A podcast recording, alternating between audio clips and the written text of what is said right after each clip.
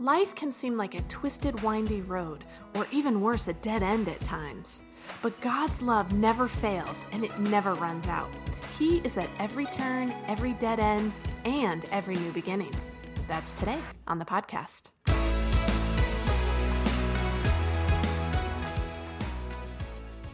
Hey, this is Marisa from the Tower Hill production team. Thanks so much for listening into our Tower Hill podcast. Whenever or wherever you're listening, we hope this podcast blesses you, and we hope that you feel free to share it with someone that you know so that they'll feel blessed too. When Jesus first found some of his disciples, they were on a boat, and he called to them. He said, Cast your nets into the water. And they did. He offered a new beginning to them that would change the course of not only their lives, but millions of followers to come. Today, Pastor Julie talks about how starting over is a part of life we all experience. But when we look up and do it with God, that new beginning becomes more than we could have ever dreamed. Let's check it out right now. Well, good morning. It's good to be with all of you today. And thank you to Chris Pete for leading our prayer time this morning.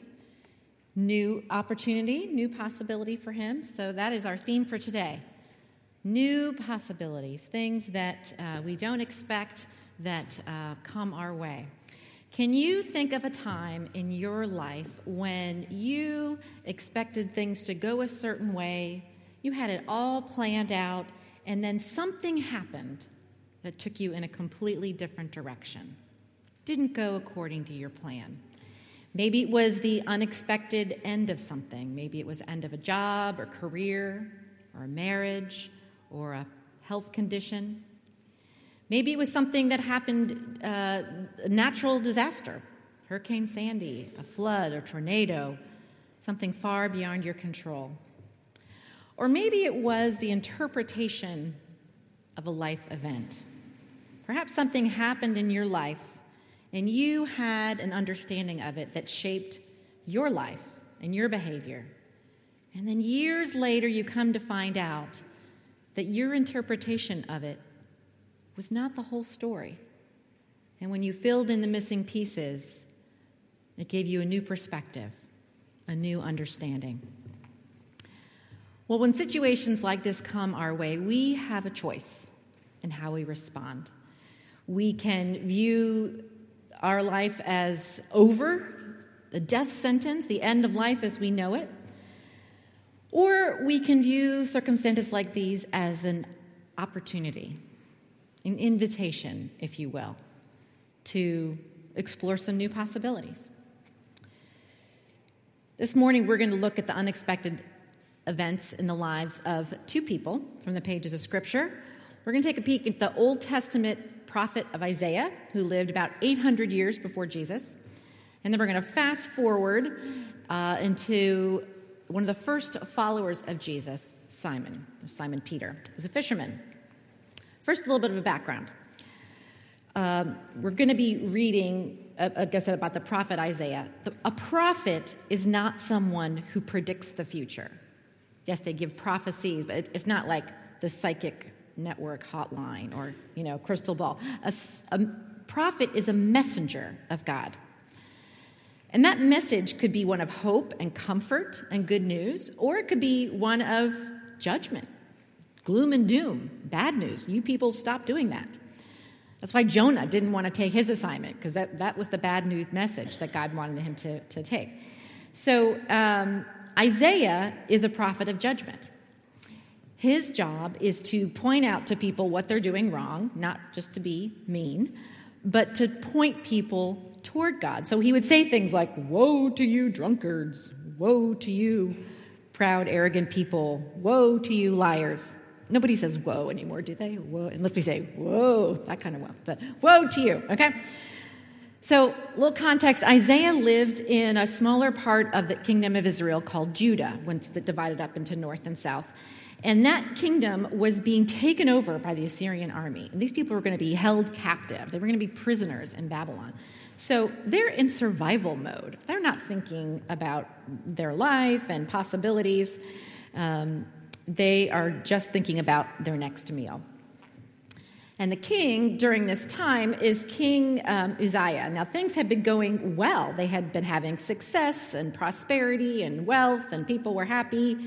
And this king started off on the right foot, but, and he progressed in his reign 52 years. Can you imagine somebody in power for 52 years?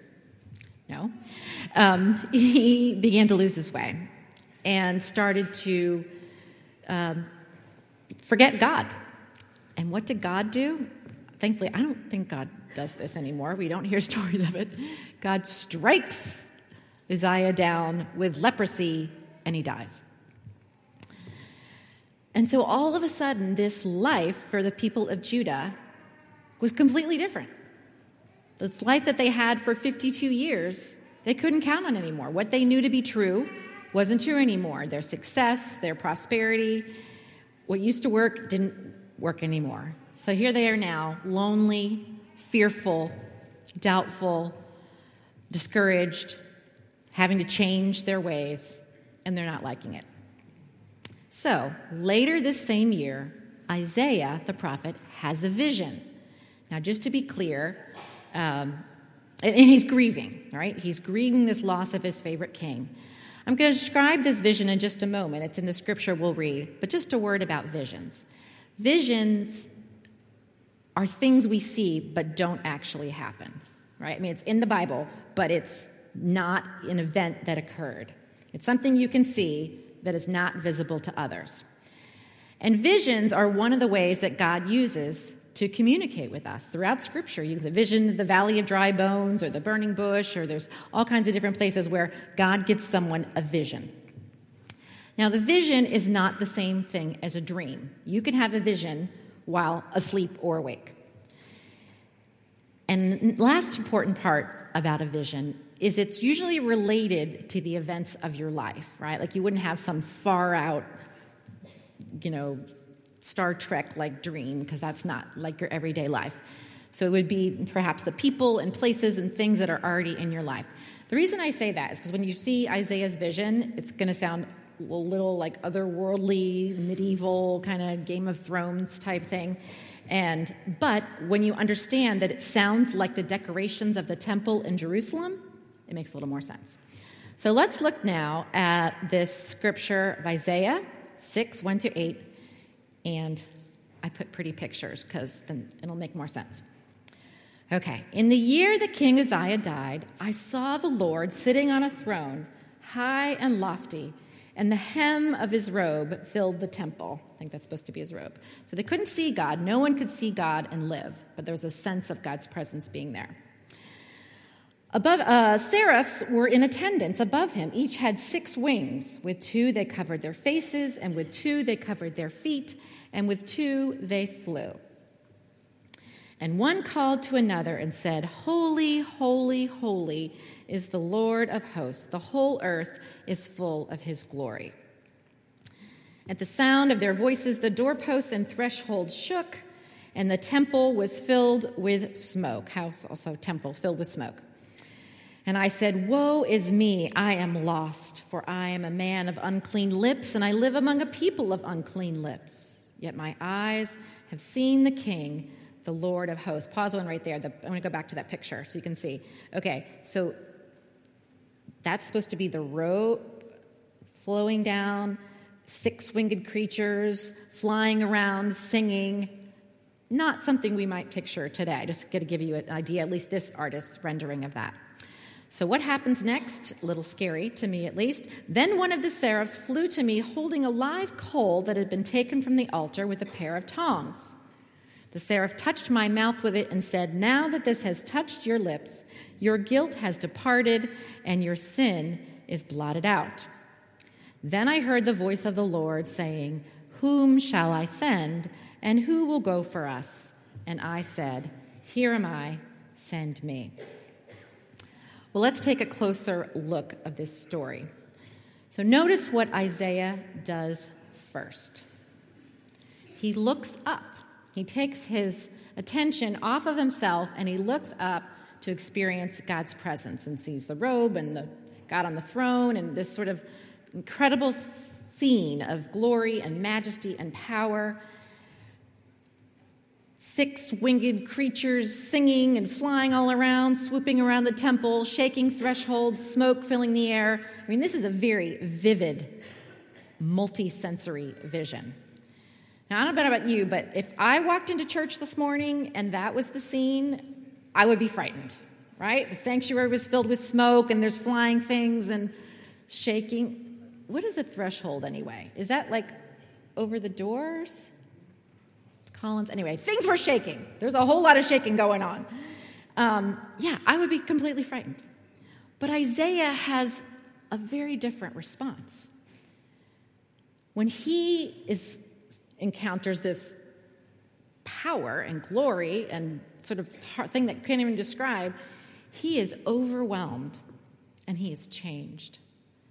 And he turns his attention in a way we wouldn't expect he turns his attention inward. He looks in. He realizes God is God and I am not, and has a new awareness and understanding of himself. So think about that. The more clearly he understood who God was, the more he understood how finite and mortal and sinful his state was. And for a moment, he stopped focusing on everyone else with the woe is you, woe is you finger pointing. He turns his attention onto himself and his own sinfulness. He's now saying, Woe is me, not woe is you. Not like as a pity party, but just as an awareness of, Oh, I'm not who I thought I was.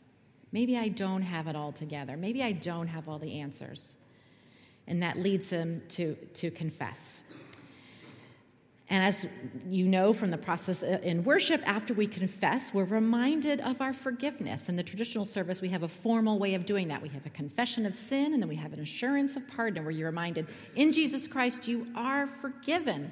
Even though you probably forget in the last seven days, I'm going to remind you again, you are forgiven. Now, in this scene, it's done in a very uh, tangible and might I say painful way. I, is this like an ancient version of having your mouth washed off with soap? I don't know, but I don't want. I would not want a hot coal on my tongue. But that was the imagery. That was part of the ritual of cleansing.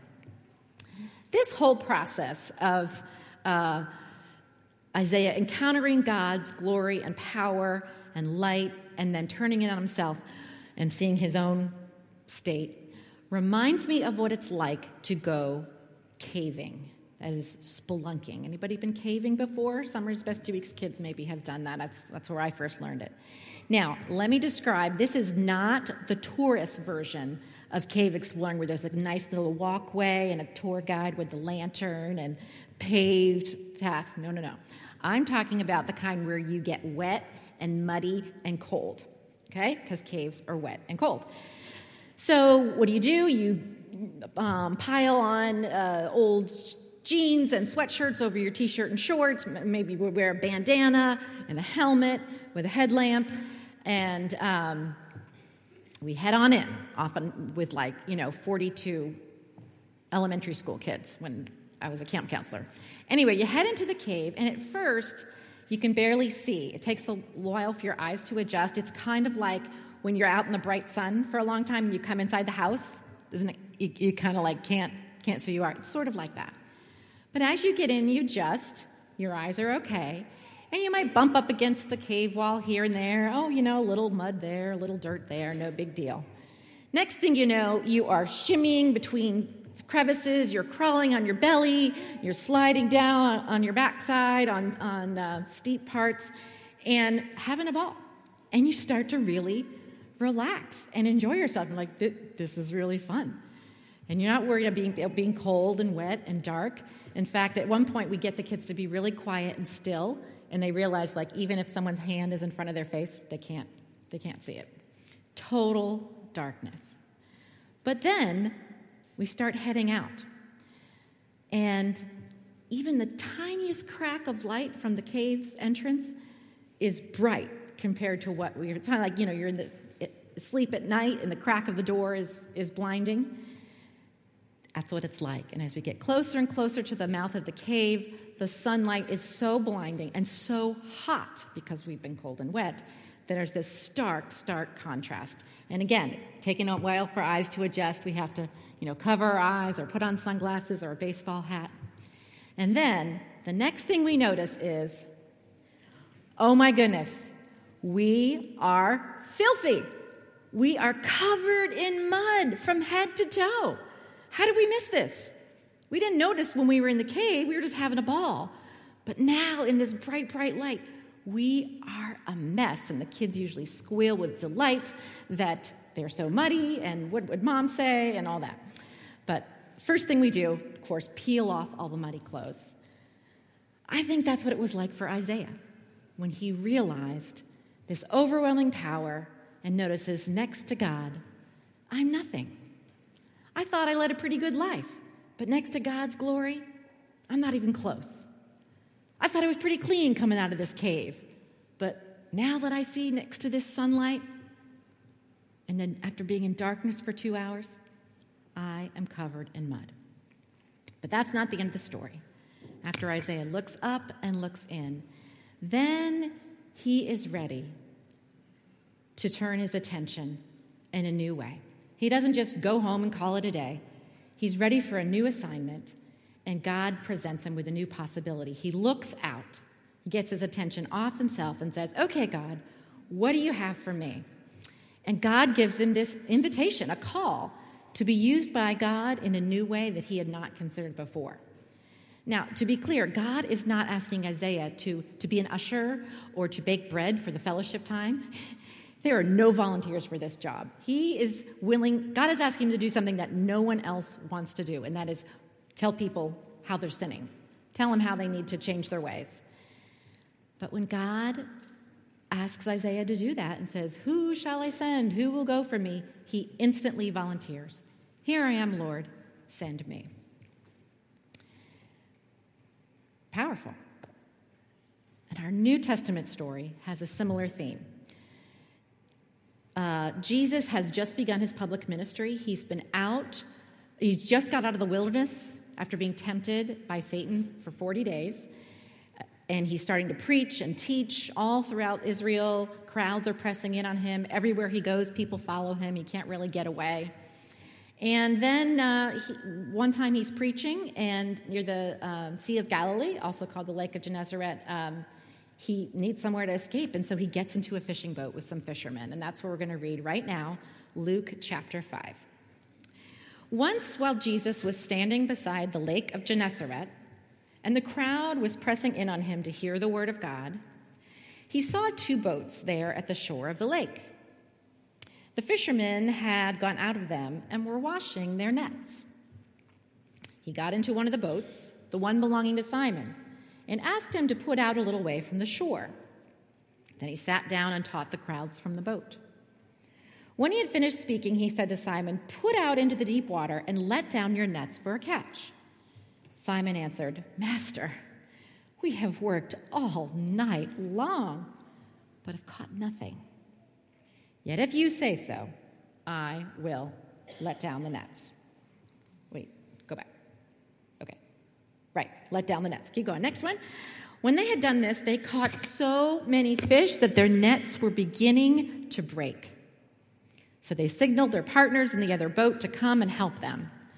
And they came and filled both boats so that they began to sink. But when Simon and Peter saw it, he fell down at Jesus' knees, saying, Go away from me, Lord, for I am a sinful man. For he and all who were with him were amazed at the catch of fish that they had taken, and so also were James and John, sons of Zebedee, who were partners with Simon. Then Jesus said to Simon, Do not be afraid. From now on, you will be catching people.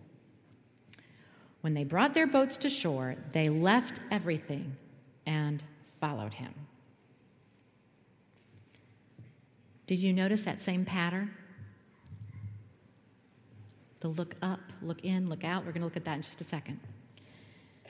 So let's just picture the scene a little bit here. Simon's been up fishing all night, nothing to show for it. Jesus, who is not a fisherman, tells Simon, who is a fisherman, how to do his job. right? You can imagine a little skepticism on Simon's part. These were professional fishermen. They know their trade, they know their lake, they know about the way they had always done it, right? Do you have an area of your life that maybe is like that? Excuse me, I got this. This is my, this is my thing.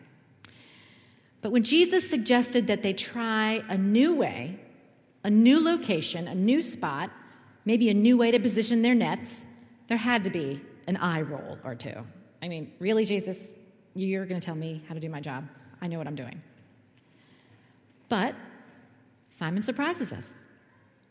He looks up and he's open to a new possibility. Okay, Jesus, if you say so. And then the next thing you know, fish everywhere, nets breaking, boats sinking. Oh my gosh, this certainly must have grabbed Simon's attention off the water and got him looking up and around. And next thing you know, he needs help. He, he yells to the neighbors in their boat, uh, Hey guys, we need your help. And he's focused on getting all these fish in. Now, I, I got to think that there's some parts of this dialogue left out because it's amazing to me that Simon doesn't say a word about the fish. He doesn't say, Whoa, Jesus, you were right. Thanks for that fishing tip. I, I got to try that from now on. Thank you. Who knew that you know how to fish? Oh, let's get the fish, you know, fire started for a fish try. He doesn't say anything about the fish. Instead, Simon turns his attention onto himself. He looks inward. Just like Isaiah, he has seen this power of God through Jesus. He's overwhelmed by it, and he falls to his knees and says, Go away from me, Lord. I'm not worthy. Go away from me. I am a sinful man. Similar to the coal touching the tongue of Isaiah that gives him relief, Simon tries to give relief. I mean, Jesus gives relief to Simon and says, Do not be afraid which I guess is a way of saying, don't carry this. You are forgiven. And then, at that point, Simon is able to turn his attention away from himself and open himself up to this new possibility. He looks out, looks out to see what is possible. And Jesus gives Simon a new assignment. Now, notice he does not ask a question like in Isaiah who will go for us? Jesus just tells him, here's your new job. From now on, you will fish for people. He doesn't say, I'm going to make you a better fisherman, I'm going to teach you all you need to know about fishing. Nope. You will fish for people. Now, I believe this is metaphorical. I do not believe he thinks that Simon is going to throw his nets over the side and humans will swim in and they are going to haul them in and sell them at the market. That would definitely break the nets. But I think what he meant is that Jesus, I think what Jesus meant is that from now on, your focus is not going to be on this species underwater.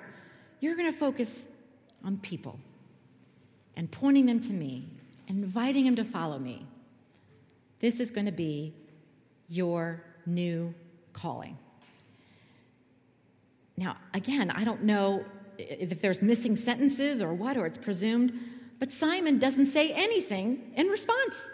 Now, they're still in the boat, so maybe he was afraid that, you know, they might tip or something crazy might happen.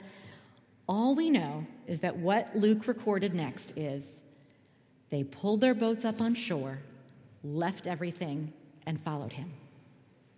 We don't even know if he's met Jesus before. We don't know if he paused and pondered and prayed about it and thought about the possibilities, implications. We don't know if he went home to say goodbye to his family and friends or closed up his fishing business. All we know is they left their nets left everything, not even their net, left everything and followed him. Now, I don't know about you, but if Jesus said to me, Julie, I have a new plan for your life, and it's totally different from the one that you have now, I think I would have a few questions, right? I want to, where are we going?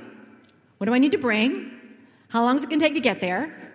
Who else is coming with me? Even though mom says you're not supposed to ask that um, I'd have some questions. I wouldn't just, you know, jump right in. But then it hit me. That's what we do every week when we come to worship, this whole process. We look up and, and are aware of God's presence in our lives, perhaps in ways that we had forgotten over the previous six days. We worship God, we give praise and honor, and in that worship, we realize, oh my goodness, I am not the Lord of my life. God is. God is God, and I am not. I'm a human, a fallible human being, nowhere near the likes of God. And that leads us to confession and leads us to remind ourselves of who we are in relation to God and relation to each other.